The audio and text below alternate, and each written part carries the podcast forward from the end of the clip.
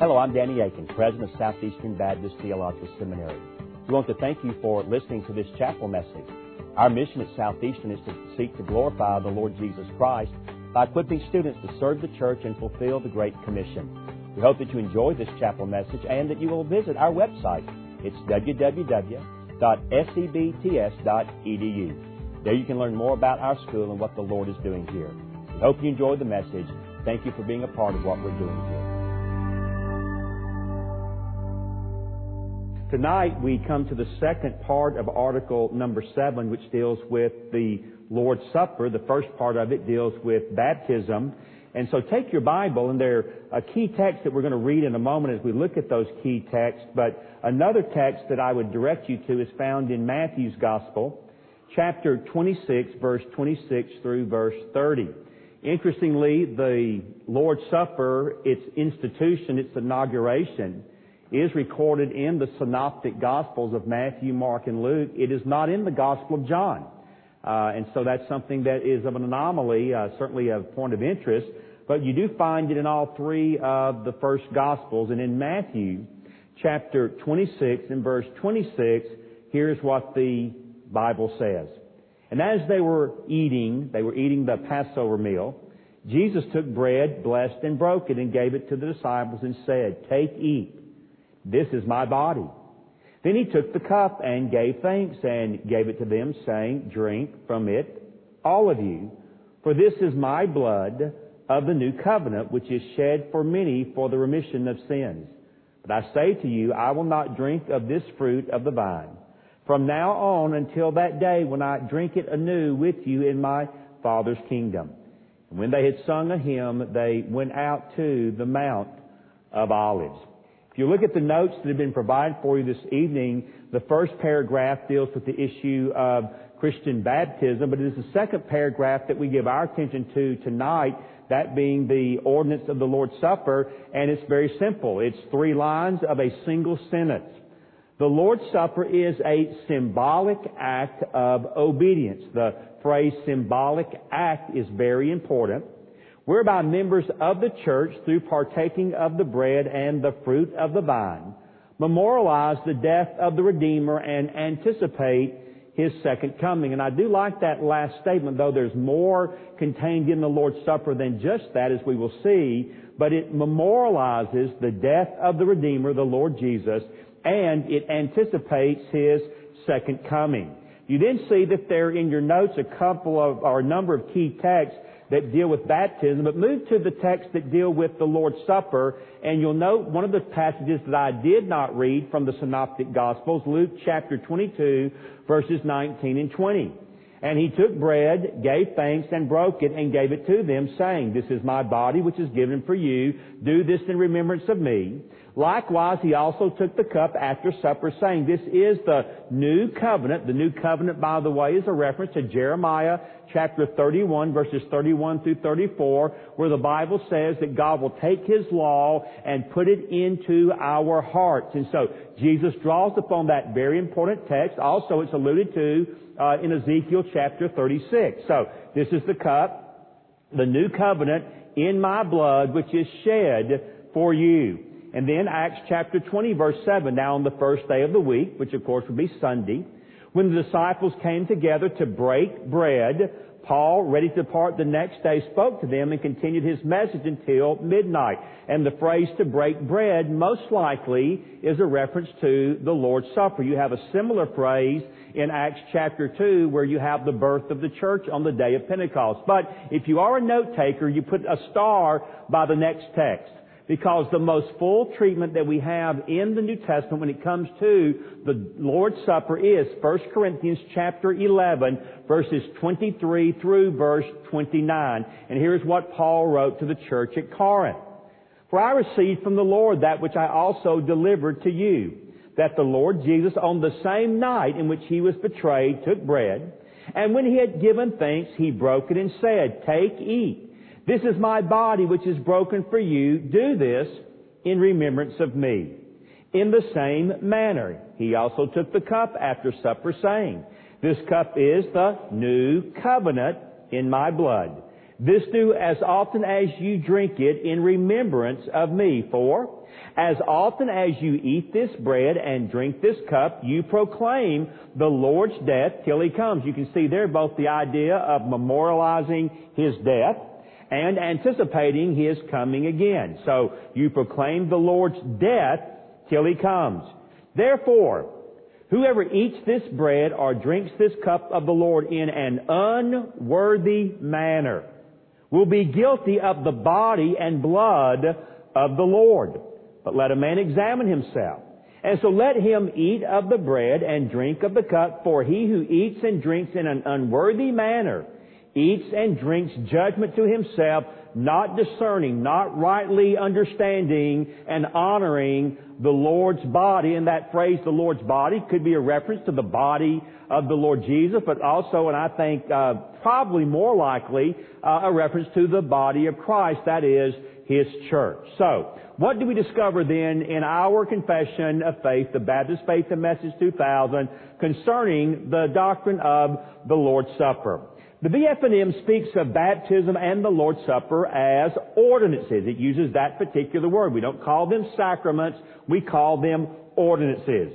As noted in our last study back in December, an ordinance is an act that does four things. Number one, it was commanded by the Lord Jesus in the Gospels and given by Him for His followers to practice. Secondly, it is passed on as a tradition by Jesus' authorized agents, that is the apostles, in the letters to the churches as well as what we see practiced in the book of Acts. For example, do we see baptism practiced in Acts? Yes. Do we see the Lord's Supper practiced in Acts? Yes. Do we see foot washing practiced in Acts? No. And that is one, in fact, you don't have it even addressed in any of the Pauline epistles, the letters of Peter, the letters of John. And so, though there are a few Baptists, uh, uh a good friend of David and mine, Timothy George, uh, believes that foot washing actually ought to be a third ordinance practiced by the church uh, though I have great respect for uh, Dr. George, I would have to d- disagree with him, and I don't believe the biblical warrant for such a practice is found there. Thirdly, it was practiced by the early church in the history of the church as recorded in Acts, as I just alluded. And fourthly, the, uh, the ordinance pictures the atoning work of our Savior. Thus, only baptism and the Lord's Supper can be considered ordinances of the Christian church. Foot washing pictures cleansing, but it does not picture the sacrifice and the death of the Lord Jesus Christ. Baptism, as we previously noted, dramatically pictures our entering into covenant relationship with God through Jesus Christ. On the other hand, the Lord's Supper portrays our continuing in this relationship, which is why we are baptized only one time, but we observe the ordinance of the Lord's Supper again and again and again and again. And later in a moment, we'll address the question of, well, just how often ought we to observe the ordinance of the Lord's Supper? Well, note then the next paragraph. Various designations have been used for the Lord's Supper by different churches due to the fact the act is referred to in a variety of ways in the New Testament, and I highlight the five of them for you. These designations include the phrase breaking of bread, as we saw a moment ago, Secondly, communion, 1 uh, Corinthians 10, 16. Uh, the Eucharist, which is more often found in your more liturgical denominations, such as the Catholic Church or the uh, Episcopal Church or the Lutheran Church. It comes from the Greek word, which simply means the giving of thanks, Uh, and it is an appropriate word, by the way. Fourthly, our common designation, the Lord's Supper, 1 Corinthians 11, 20, and then also the Lord's Table, 1 Corinthians 10, 20 is 10, 20. So you've got the reference to the breaking of bread, communion, Eucharist, Lord's Supper, and the Lord's Table. The accounts then in the Gospel show that the Christian ceremony of the Lord's Supper had its roots in the Jewish Passover festival, as I noted just a moment ago. This festival was a ceremony observed by the Jewish people to remind them of the Exodus, that event when God rescued them from their 400 years of slavery in Egypt. And so there's a clear connection to Exodus chapter 12 and the Passover to what Jesus then inaugurated and instituted on the night in which he was betrayed, that being what we call the Lord's Supper. But through great miracles and displays of power, Yahweh brought them out of Egypt. He rescued them from the cruel oppression of Pharaoh, brought them into a land they could call their own. Although by definition, the Exodus was a non-repeatable event. Its significance was preserved for future generations of Israelites by the institution of the ceremony of the Feast of Passover celebrated every year at the spring equinox, which is also why uh, it moves around from year to year to year. Just before Jesus, though, was betrayed and handed over to the rulers to be crucified, he celebrated this, and I use the words of Mark Rathel here, this freedom meal with his 12 disciples. In other words, there's an analogy that is going to take place here between the freedom from slavery that took place when the Egyptians were required to let go the Hebrew children, in the same way, we also are released from bondage. We observe a freedom meal that recognizes that we have been set free from slavery to Satan, slavery to sin, a slavery to our flesh by the sacrifice, not of a lamb, Passover, Exodus 12, but by the sacrifice of the Lord Jesus Christ. And so he turned the symbolism of the meal into a brand new direction. In other words, he used the Passover festival to act out in symbolic drama the meaning of his coming death at the hands of the Jewish and Roman rulers. The unleavened bread and the wine, uh, the fruit of the vine, were no longer symbols of deliverance from slavery in Egypt, but they now picture him as the Passover lamb. Hence John can say in John chapter 1 and verse 29, Behold the Lamb of God who takes away the sin of the world, a clear reference to Jesus as the Passover lamb. And so he is sacrificed as the Passover lamb for us that his people might be delivered from slavery to sin and to death. And then indeed as the leader of a new Exodus.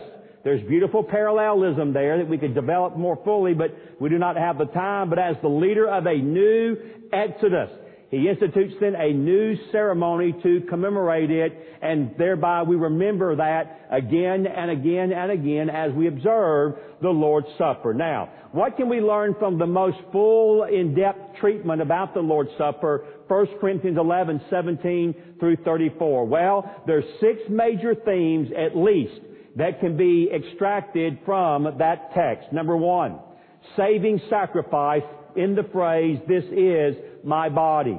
On the night Jesus was arrested and betrayed, he broke bread and he was doing so, he said, this is my body, which is being given for you. The bread therefore represents the death of Jesus for His people. In fact, 1 Peter chapter 3 verse 18, for Christ died for sins for all, the righteous for the unrighteous to bring us to God.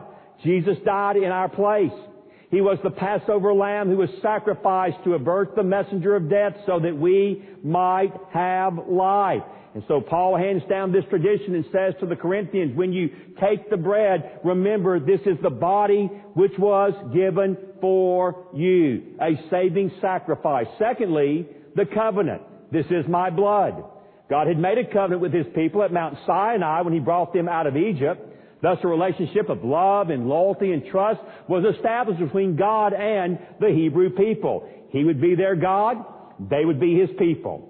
This covenant relationship, initiated by sacrifice, tragically, had been broken by the people. God was faithful, but they were unfaithful. They had not followed God's law. They had not kept faith with God, and therefore the covenant became null and void, and they suffered. Relax, that's to misspeak. Uh, uh, that's to misspeak. The covenant was maintained. But instead of receiving the blessings of the covenant, they now receive the curses for their disobedience. Thus, the death of Jesus, through the shedding of His blood, initiates a new covenant by a better sacrifice, one unlike that Passover lamb who is sacrificed again and again and again in many ways like the lamb uh, and the bulls and the goats sacrificed on the Day of Atonement. No, this one does not need to be repeated. Why? Because this new covenant, Jeremiah 31, if you want to find a New Testament explanation of it, you go to Hebrews 8, 1 through 13. This new covenant is a better agreement because not only now is God satisfied, but also His people are able to keep the agreement because the agreement is kept by our being in Christ. In other words, yes, we keep the covenant, but actually He keeps it for us. And therefore it is a certain covenant because God is the guarantor both on the front side and the back side as well. Thus, the cup represents the fact that Jesus shed His blood in death and, pay, and died to pay the penalty due unto us for our sins. In fact, the last line of that paragraph, it speaks of a covenant relationship with God in which He says, I will be your God and you shall be my people. In other words, when we take the bread and the fruit of the vine, we're saying to God, we are your people and you are our God, and we will be faithful and loyal to you. Another facet of the Lord's Supper and its meaning. Number three, commemoration. Do this in remembrance of me, which may be the one that we're most familiar with and most readily comes to mind. Some Christians believe that when the minister of, uh, or pre, the minister of priest or the minister of priest uh, pronounces the words, "This is my body" and "This is my blood," the bread actually becomes the literal body of Christ, and the wine actually becomes the literal blood of Christ. Indeed, this is the view of the Roman Catholic Church, and this is a teaching known as transubstantiation. If you will, for just a moment, turn to the very last page of the notes, you will see that I've included there for you a chart that gives you the four major views on the Lord's Supper. You can see starting in the upper left-hand corner, transubstantiation, the view of the Roman Catholic Church. The bread and the wine literally change into the body and the blood of Christ. The significance. The recipients then partakes of Christ who is being sacrificed, and I've added in my notes since I put these together the word again, who is being sacrificed again in the Mass to atone for sins. In other words, Sometimes theologians refer to the Catholic view as Christ's bloodless sacrifice. And every time the uh, uh, ordinance or the sacrament, as they would call it, of the Lord's Supper takes place, that is literally His body and literally blood. Now they'd say to your senses, uh, they invoke uh, Aristotelian philosophy here, who makes a, a distinction between what something appears to be. In other words, when you take the ordinance, uh, the sacrament, uh, it, it, looks like bread and, and wine. Uh, it, it, smells like bread and wine. It, it feels like bread and wine. It even tastes like bread and wine, but actually, in its essence, it is the body and the blood of Jesus who is being sacrificed all over again. Second view, consubstantiation, the Lutheran position. The bread and the wine contain the body and blood of Christ, but do not literally change. There's just a slight difference between the transubstantiation view and the consubstantiation view. Thus, Christ is actually present in, with, and under the elements. And the recipients receive forgiveness of sins and confirmation of one's faith through partaking of the elements, but they must be received also through the act or the presence of faith. A third view, spiritual presence held by Presbyterians, those in the Reformed tradition, and even some Baptists. And I would add, uh, among some Baptists, I myself have some sympathy for this particular view. I don't think it excludes the fourth view. I think it simply uh, deepens and, and broadens the understanding of that view. Christ is not literally present in the elements, but there is a spiritual presence of Christ when we observe the Lord's Supper. In other words, God is omnipresent. But when we gather for the preaching of the Word and prayer and singing and so on, there's a sense in which maybe the presence of God is not greater, but our awareness of His presence is somewhat increased. Well, then when you come to something like the ordinance of baptism or the ordinance of the Lord's Supper, there is a sense in which our awareness of His presence is greater. It's heightened. It, grows deeper. At least it ought to. And so perhaps I would not say He's any more present than He normally is, but our awareness of His presence is greater than it normally is. I think we could make that argument. And therefore recipients receive grace through partaking of the elements or experience the presence of Christ through the ordinance. But there's nothing salvific at all about this, alright? Then finally, the memorial view, which is the view of uh, traditionally of Baptists, Mennonites, uh, E-free, Bible church traditions. Christ is not present physically or spiritually in the elements, and that would be consistent with the third view as well. And primarily the recipients are commemorating the death of Christ as they partake of uh, this ordinance. Now, because there are so many Roman Catholics around the world, and because there are so many Roman Catholics even in America, I do think it is uh, incumbent upon us to at least point out why we see that view in particular as being a misunderstanding of the biblical text. So go back to number three, commemoration. Do this in remembrance of me, and I'll list for you four reasons why I don't believe the transubstantiation view can withstand the scrutiny of the Bible. Number one, the words, this is my body and this is my blood clearly are to be understood figuratively. If Jesus had meant that the wine becomes his blood, why didn't he use the word become? Uh, this is exactly what we have in John chapter 2 when Jesus and his mother were at the wedding in Cana and the text says that the water there became wine. Further, Jesus was right there when he voiced these words. It's highly unlikely the disciples would have taken them in a literal sense. Number two, the Lord's Supper had its origin in the Jewish Passover. This feast was a memorial, a reminder of the Exodus by the use of symbols. And so the use of symbols there would certainly imply that you have the use of symbols when he inaugurates the Lord's Supper. Thirdly, the festivals in the pagan religions at this time were also symbolic. It would have required a clear explanation if the Lord's Supper was to be taken in a literal sense. I think that's the weakest of the arguments, but again, uh, my friend Mark Rathel puts that one forward. Then fourthly, Jesus said, quote, do this in remembrance of me. And he said this very carefully and very precisely. In fact, he said it twice.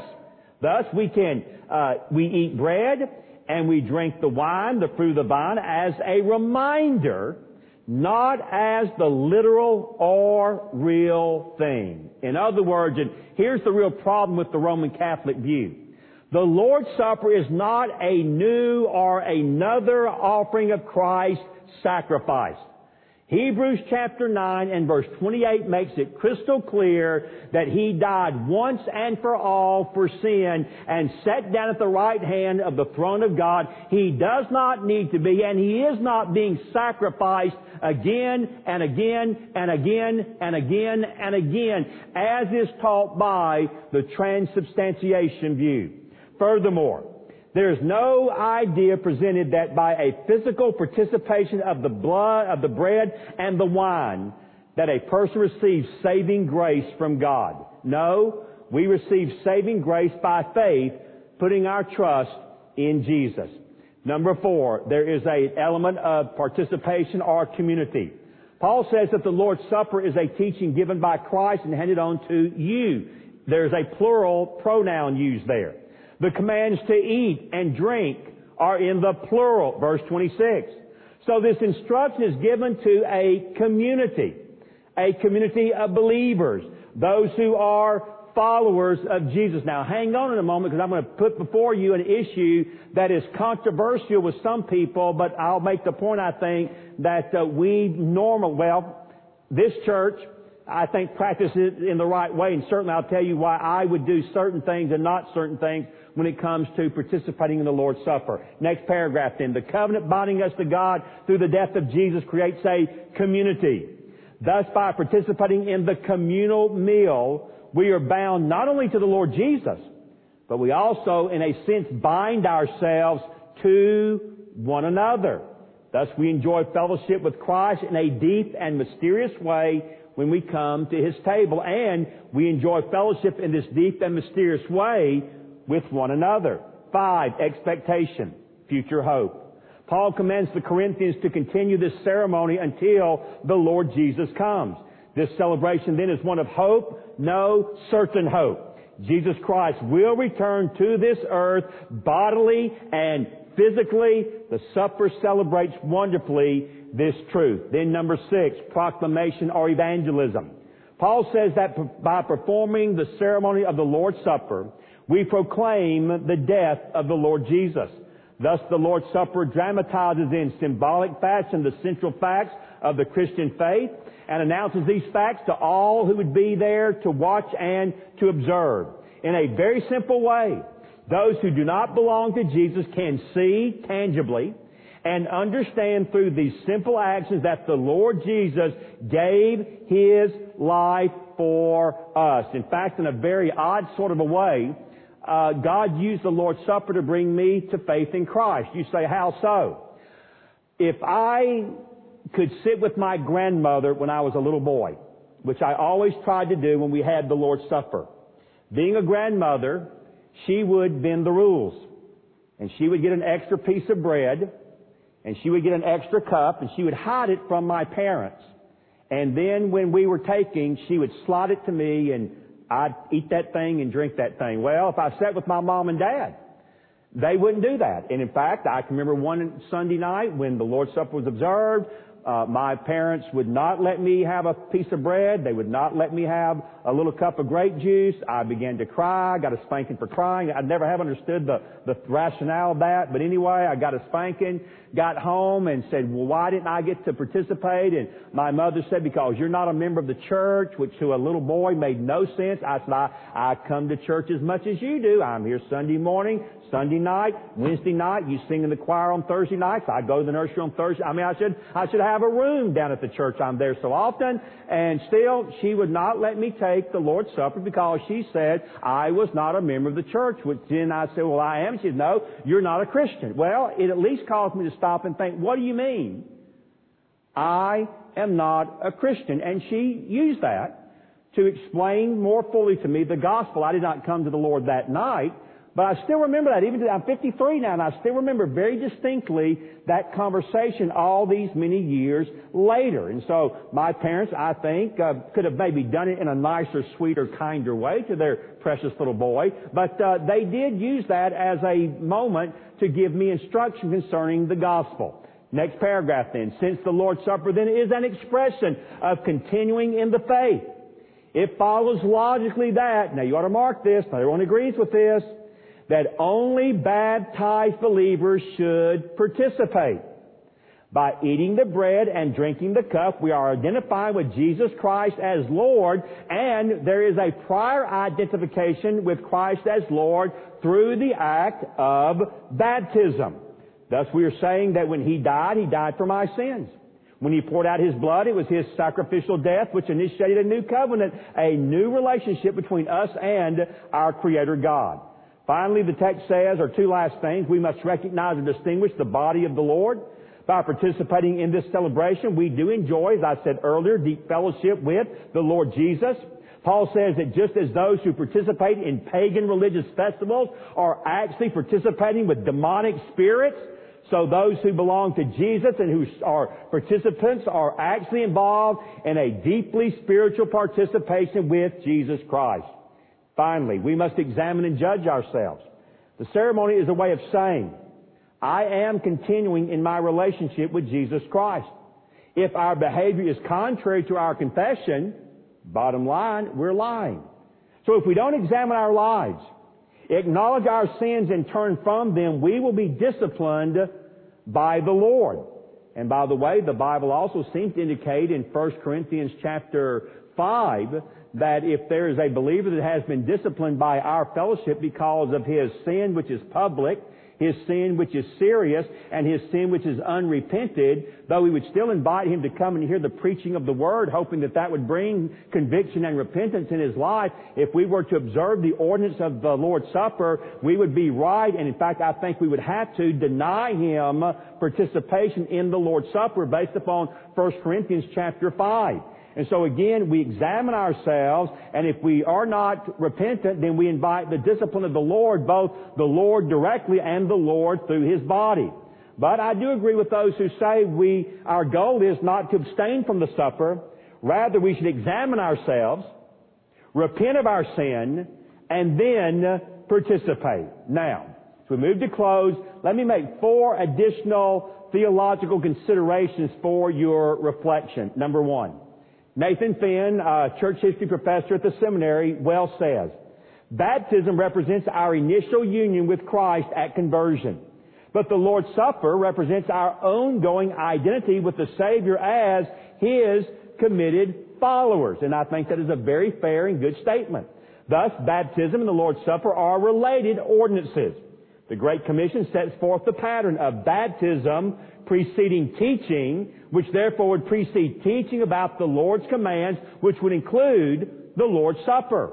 In Acts chapter 2 verses 41 through 42, baptism preceded the devotion to breaking of bread, a likely reference to the Lord's Supper. So question, should we allow someone who claims to be born again but not baptized, should we allow them to participate in the ordinance of the Lord's Supper? I would argue that the Bible teaches that the answer is no.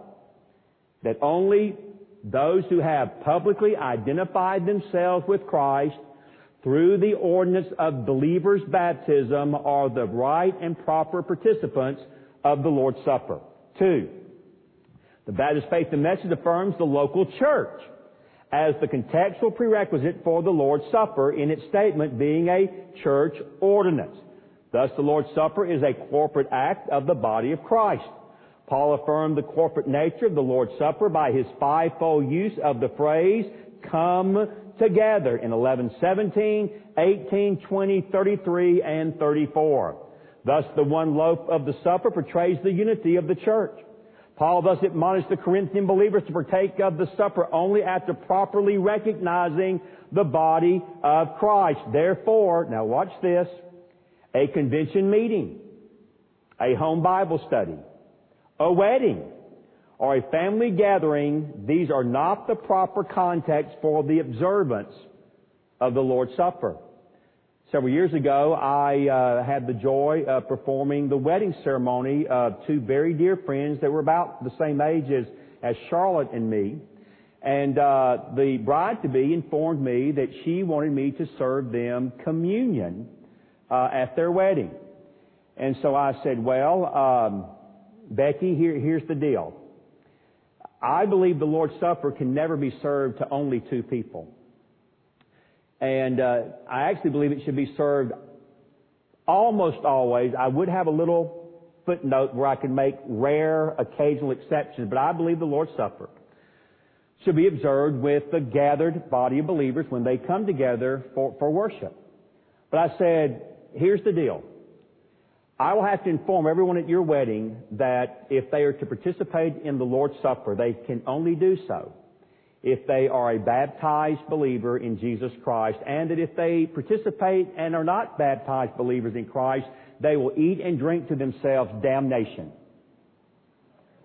She decided that she no longer wanted the Lord's Supper to be a part of her wedding ceremony. Now, having said that, uh, and there are good friends of mine who would disagree. Would I be disturbed, for example, if there were to be, say, persecuted Christian believers in prison uh, somewhere around the world who came together as two or three or four uh, to observe the Lord's Supper as fellow believers, though they technically were not a part of the gathering of a local church? That would not bother me. That, that would not disturb me.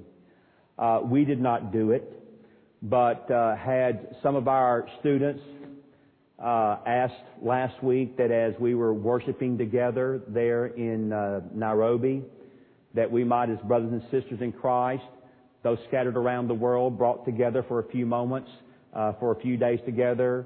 Uh, had they asked that I consider serving them the Lord's Supper as something unique and sort of out of the ordinary, but still something that we could do as brothers and sisters gathered together, those scattered around the world, I probably could have been convinced to do that. I don't find anything heretical about it. I grant it's not the normal context in which the Lord's Supper would be observed, but I do not find it so abnormal, uh, unscriptural, uh, clearly unbiblical that I could not participate in that way. But uh, well, I'll extend it one more step, and I don't even know what our policy is, Brother Bill. But say we have a shut-in uh, a man or a woman that loves the Lord dearly, but because of uh, some type of disability, some type of malady, some type of issue, they're simply not able to be with us when we come together, but they love the Lord Jesus and would desire that the pastor might come occasionally and share with them the Lord's Supper? Would I uh, blow up, have a hissy fit, and be all angry if our church did that? No. If our church, I find out, doesn't do that, I'm not upset about that either. I think the argument for the, the rightness or wrongness of that could go, in fact, I don't think it's right or wrong. I think that's the wrong category to even have a discussion. And so it would not bother me. Is that the normal pattern? No.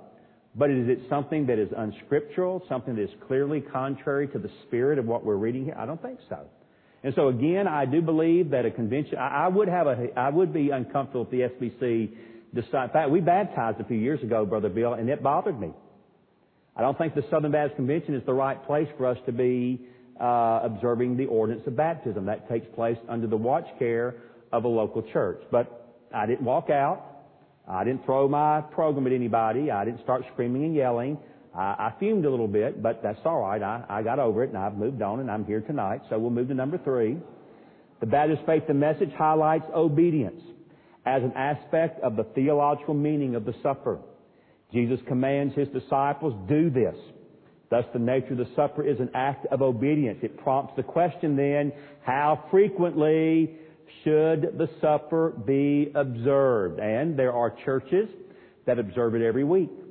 There are churches that do it monthly. When I was a little boy growing up at the Ben Hill Baptist Church in Atlanta, Georgia, we observed the ordinance quarterly. Well, the Bible does not contain specific guidelines. But I do think the principle is frequent observance is the correct answer. Well, you say, well, what does the word frequent mean? It means frequent. Number four. The Lord's Supper is not a gloomy memorial of a dead, departed teacher. In his wonderful book, Biblical Foundations for Baptist Churches, John Hammett writes that remembrance is a recalling of an event with such vividness and power that it affects the present, bringing all the benefits of Christ's death to bear. Thus, by participation in the Lord's Supper, we remember joyfully, gladly, excitedly, the most wonderful event in cosmic history. And therefore we proclaim this dramatic event through the symbols of the Lord's Supper, and in so doing, we do memorialize and remember His death. But as He said Himself, do this in remembrance of me, for you anticipate His coming again as you do so. I will say this and I'll close. I'm grateful that there has been a deepening and a more uh, healthy understanding of the Lord's Supper since the time I was a little boy. Uh, when I was a small boy, the Lord's Supper was always tacked on to the end of a evening worship service. And I have to be honest with you, I hated the Lord's Supper. I hated it. You say, why? Well, I'm sure if they were diagnosing it back then, I would have been diagnosed with, you know, uh, being ADD. And, you know, the idea of a, of a little boy somewhere between the age of, of three and whatever age, but let's say 3 and 12, sitting there for an hour and then having to sit there another extra 20 minutes, that was just my hell on earth. That was just sheer agony, pain, disdainful, and furthermore, because we by the way, we did baptism the same way, brother Bill. It got tacked on at the end of a service as an afterthought. And so for much of my life until I got older and understood the Bible, baptism didn't seem to be a big deal. It's something you did at our church once every month or two, tacked on to the end of a service. And the Lord's Supper was something you did once a quarter, tacked on to the end of the service.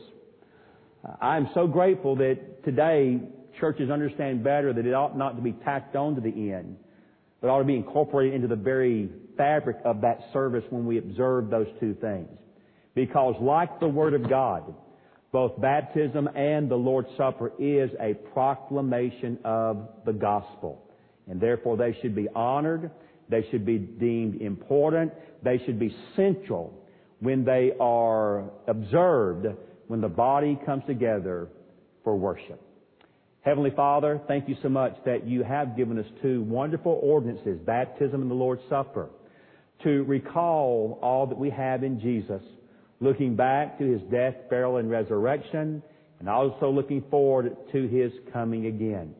And I thank you that the Lord's Supper clearly teaches that we do not uh, worship a dead Savior, but a living, risen one who is alive today and who is coming again. Help us, Lord, then, each and every time we come to the table to examine ourselves, to make sure that we are right with you, right with one another.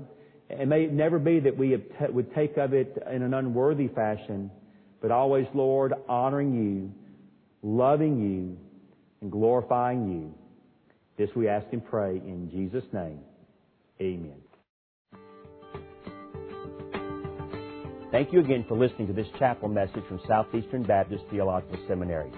If you are thinking about theological education on the undergraduate or graduate level, including doctoral studies, we hope that you consider us. If you also find these chapel messages encouraging and a blessing to your walk with Christ, we hope that you will consider financially supporting Southeastern. Our graduates are literally serving the kingdom across this globe, working to carry the gospel of Jesus Christ to a lost dying world. Your gifts will help to train more, and they will serve as a worthwhile investment in God's kingdom. You can find more information about attending Southeastern or supporting us financially at www.sebts.edu. We covet your prayers and trust that God will bless every good work you do for His glory. Thank you for joining us in our chapel services.